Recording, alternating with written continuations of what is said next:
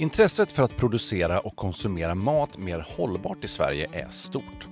Och nu storsatsas det på forskning om hur svensk matproduktion ska bli både mer hållbar, lönsam och konkurrenskraftig. Nyligen beviljade det statliga forskningsrådet Formas 192 miljoner kronor till fyra så kallade tvärvetenskapliga centrumbildningar för just ökad hållbarhet och konkurrenskraft i livsmedelssystemet. Så vad innebär dessa centrumbildningar och vilken nytta kan de ge för samhället, för oss konsumenter och för våra lantbruksföretagare? Jag heter Håkan Montelius och du lyssnar på podden Landet, en podd från Landsbygdsnätverket.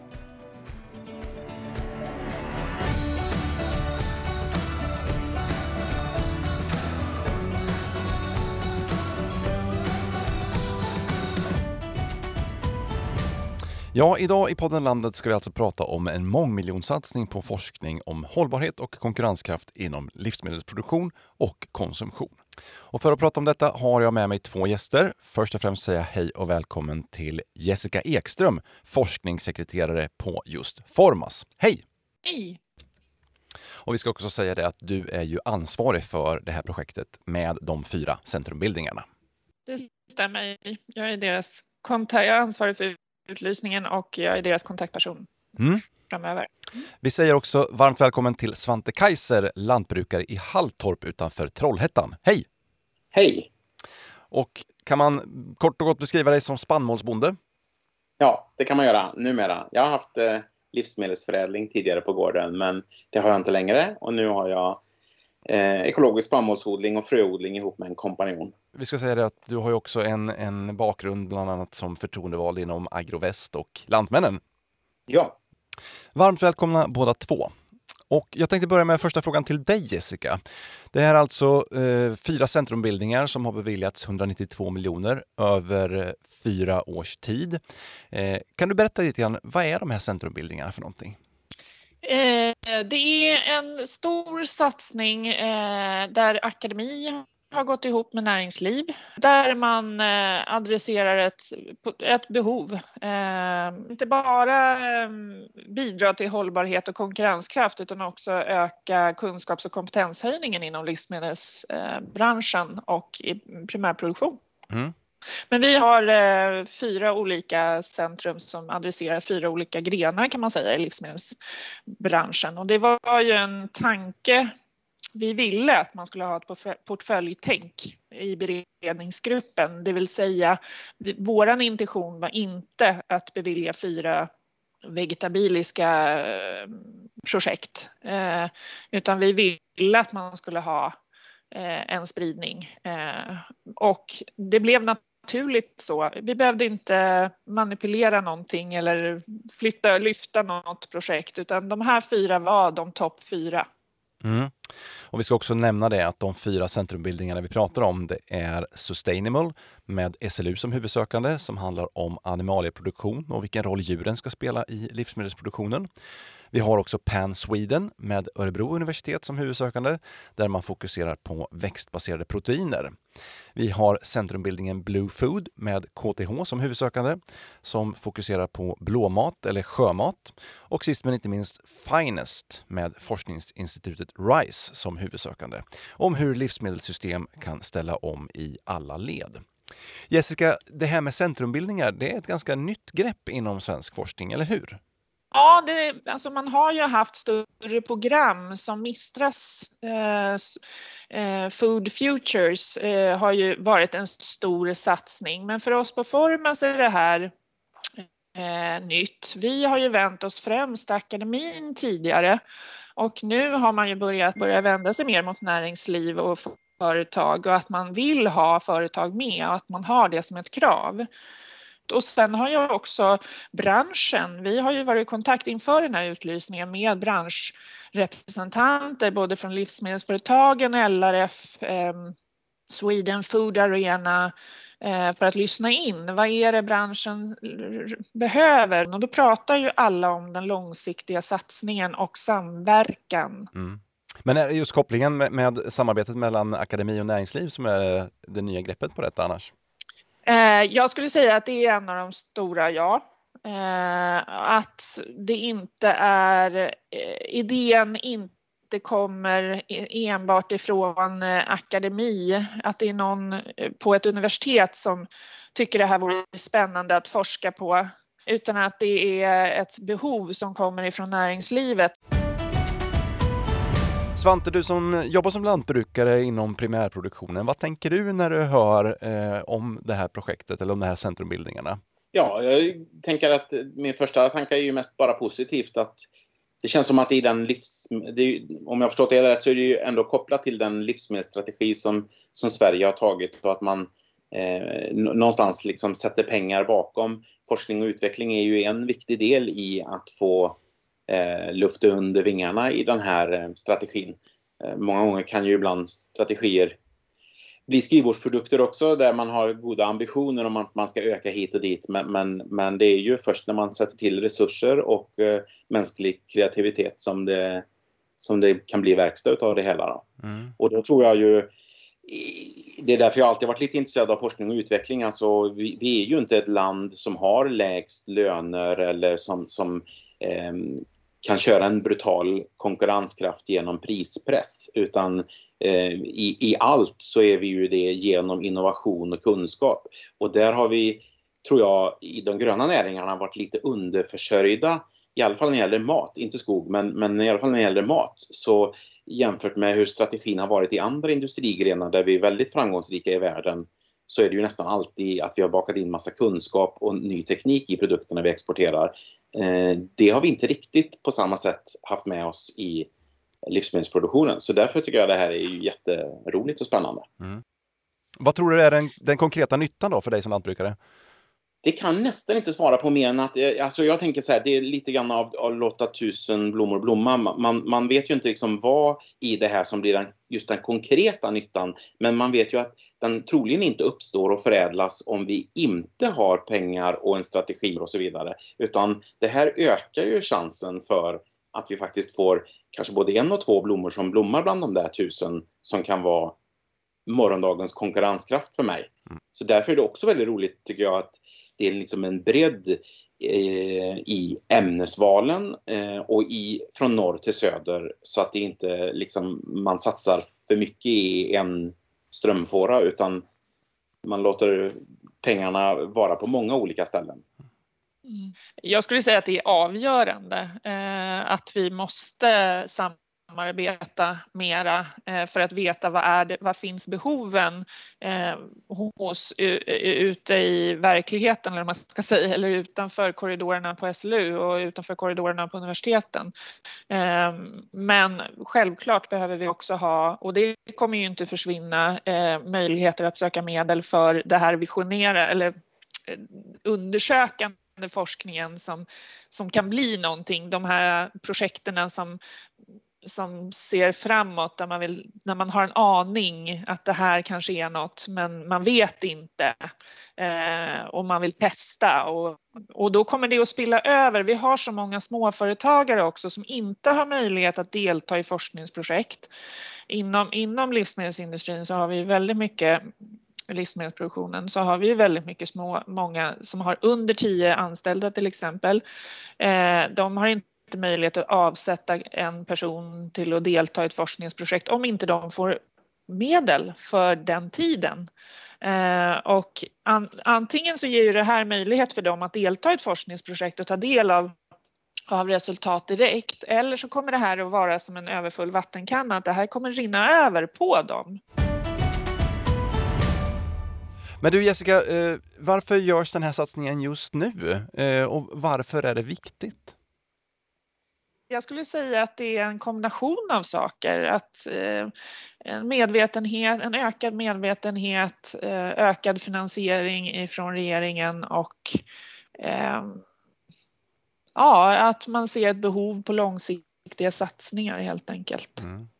Livsmedelsproduktionen och lantbruket har ju kanske setts med lite sådär Ja, det finns bara där på något vis. Vi tar den för given att det är kor som betar i våra hagar på somrarna och vi har mjölk i butiken och sådana här saker. Och nu har man ju börjat, världen, omvärlden har ju blivit lite skakigare och man har börjat förstå värdet av det. Plus att, och det här var ju innan pandemin, när vi började planera det här men jag kan ju säga att efter 2020 så har det ju verkligen det är första gången som, som regeringen har eh, utnämnt svensk livsmedelsproduktion som en, en samhällsviktig näring. Svante, är det här någonting som du märker av? Alltså ett litet förändrat samhällsklimat och en förändrad syn på livsmedelsproduktion och att det har fått ett annat fokus idag? Ja, det gör jag. Jag, jag vet att jag eh, var lite engagerad i ett projekt för tio år sedan och då, eh, som handlade om svensk livsmedelsproduktion i ett lite större sammanhang. Och då, då var ju liksom det här att prata om självförsörjningsgrad till exempel, det var, det var ju helt omöjligt. Det var ett, eh, ett icke-ord, det skulle man bara inte tänka för att det var ett motstånd mot fri handel och man var, man var liksom nästan en, en, en klädd i gula västar om man höll på med, med sådana saker. Sen en annan sak jag tänkte på, eh, vi kan ju inte alltså, få kommersiella framgångar om det samtidigt eh, sker på bekostnad av mullhalt eller pollinatörer eller eh, ett övergött innanhav eller så. Det, det tyck, gillar inte vi lantbrukare heller. Eh, och därför så är det jätteviktigt att det finns, eh, att staten går in och att i det här kommer finnas projekt som inte bara handlar om att vi ska nå en kommersiell framgång i en produkt utan det ska också ske så att vi har, vårdar vårat, vårat land. För det, det är ju både för konsumenten och producentens skull att det ska funka om hundra år också. Precis, och det är ju en av de, alla de här fyra centren fick ju adressera hållbarhetens tre dimensioner, både den ekonomiska och den sociala eh, och biologiska. Så att det är ju, det, det, den är ju som en grundbult skulle jag säga genom hela och att vara hållbar eh, kommer förmodligen troligtvis vara den som är också mest konkurrenskraftig, tänker jag, mm. framöver. Det här är som sagt en satsning som ska pågå i fyra år. Jessica, vad händer mm. efter de här fyra åren? Eh, efter, redan efter tre år kommer vi göra en utvärdering av de här tre eh, projekten, se hur långt de har kommit, vad, har de, vad lovade de att de skulle göra och vad har, vad har hänt? Eh, och de kommer att komma in med, med den utvärderingen så kommer det att bli en, en ansökan för kommande fyra år. Eh, och eh, så att de, tanken är ju att de ska kunna få medel för ytterligare fyra år. Eh, och sen är ju vår förhoppning att de här ska stå på egna ben. För det har jag kanske inte nämnt, men ett av kraven i de här centrumsatsningarna var ju faktiskt att de skulle ha en viss procent eh, medfinansiering från näringslivet eh, redan vid ansökan. För att vi ville se att det fanns ett äkta engagemang och en vilja, eh, en tro på de här centrumen. Och den medfinansieringsgraden kommer att behöva ökas efter de här fyra åren. Det här med tillräcklig livsmedelsförsörjning och att vi har en klimatproduktion av mat, det är ju egentligen angeläget för alla i Sverige. Men vad vad skulle du säga att vi som konsumenter kan förvänta oss av de här centrumbildningarna? Äh, alltså, som konsument, alltså jag som bor i en storstad och har vänner som inte har koppling till lantbruk och kanske inte heller, det känns nästan som att min generation kanske är den sista generationen som faktiskt har en släkting som har gård, som har varit på en gård som faktiskt brukats.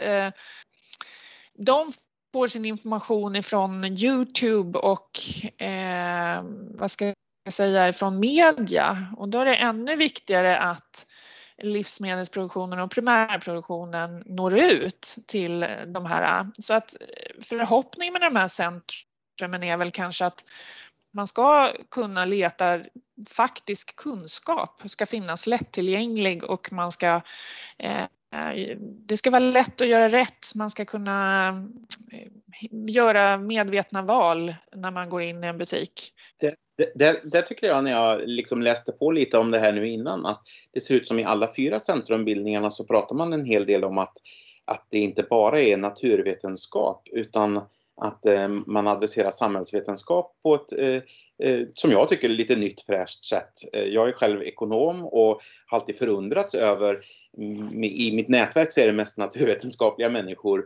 och, och då blir det en lite kantighet i en del av de där forskningsgrejerna som sen blir jättesvåra att applicera ute i verkligheten som, som är full av motsägelser och alltihopa. Så att jag, mm. där hoppas jag mycket på att den här crossovern mellan samhällsvetenskap och naturvetenskap ska bära frukt.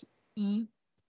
Roligt att du säger det Svante. Det, nej men jag håller med, jag håller med dig. Eh, alltså, naturvetenskapen kan ju vara väldigt fyrkantig. Så är det. Ja. Och, och, till och med samhällsvetenskaplig humsamforskning och naturvetare kan ju ha svårt att förstå varandra ibland. Absolut. Men Svante, från ditt perspektiv då som, som företagare och som lantbrukare, eh, varför är den här stora satsningen på att få snurr på just kunskapsflöden viktig för dig? Eh, alltså, den marknadslösning vi har idag eh, funkar ju inte riktigt. Marknaden är ju inte bra på att lösa så kallade externa effekter och när vi har konsumenter och producenter som som du var inne på Jessica, som inte alls känner varandra. Det är bara någon procent av producenterna som står för, för liksom merparten av maten som de andra 99 ska äta. Den informationsöverföringen där är ju superviktig för att annars så leder det ju eventuellt till att Eh, vi odlar upp hela Amazonas för att få det billigaste proteinet därifrån som ska Precis. gå till stora feedlots någonstans och så ska vi köra mm. levande djur över Atlanten därför att det råkar vara det billigaste just då. Men, så vi måste hitta system där konsumenten i Trollhättan eller Uppsala eller vad nu är kan förstå att om jag, om jag gör det här valet då gynnar det det ekosystemet där jag bor och där jag har stuga eller där jag har båten. Precis, det är, det är, det är precis så. Eh, det är ju det var ju inte en lantbrukare i Skövde som lanserade rågbrödsmörgåsen med avokado på. Nej. Eh, så att, eh, och det köpte man med hull och hår. Det är så intressant att se hur trender inom mat kan få sånt fäste utan att man tänker efter. Vad betyder det här? Jätteviktigt. Jessica, vad, vad, är annars dina förhoppningar på, det här, på de här fyra centrumbildningarna och det här projektet nu då, de närmaste kommande åren? Ja, jag hoppas ju att eh, mina förhoppningar är ju att de ska bli så framgångsrika som vi tror att de kan bli inom sina respektiva grenar. Eh, att sjömaten ska kunna visa oss eh, att vi kan äta andra saker än lax och torsk. Ehm, att ehm, Sustainable kan visa att eh, korna är inte eh, hinhåle utan eh, bidrar med massa saker ehm, och har sin plats i ett cirkulärt livsmedelssystem. Ehm, och att Finest kan visa att våra skogsberg i vi kan ta hand om våra skogsbär som det finns massvis av liter i skogarna och man kan ta tillvara, inte bara äta dem på filen och att eh, PAN till exempel kan eh, visa vilka vegetabiliska proteiner som våra kroppar klarar av att ta hand om och ta upp näringsämnen av så att vi eh, kan eh, äta mera svenska vegetabilier och inte behöver importera korn och soja. Mm. Och Svante, vad säger du? Vad har du för, för förhoppningar? Ja, jag knyter an på det sista som Jessica sa där när det gäller just eh, proteiner från, från växtriket. Där, det känns det som ganska att vi var oförberedda på hur hela marknaden svängde. Eh, jag kan se det extra tydligt, tycker jag, då, som ekoodlare. Eh, vi kanske inte har de bästa förutsättningarna att odla linser eller, eller en del av de sakerna som finns på marknaden idag. Det är, det är ganska lång tid att förädla dem innan de blir konkurrenskraftiga jämfört med, med havre där hoppas jag mycket på att vi skulle kunna få lite mer svenskt växtprotein och att det liksom inte blev eh, så mycket import. Sen säger jag också, precis som Jessica, som lantbrukare har jag tyckt att debatten helt har kantrat angående idisslare och att man tar uppfödningssystem som vi inte ens har i Sverige, eh, där tar man data ifrån och säger att de förstör klimatet. Och, och, samtidigt som man också säger att biologiska mångfalden är oerhört viktig.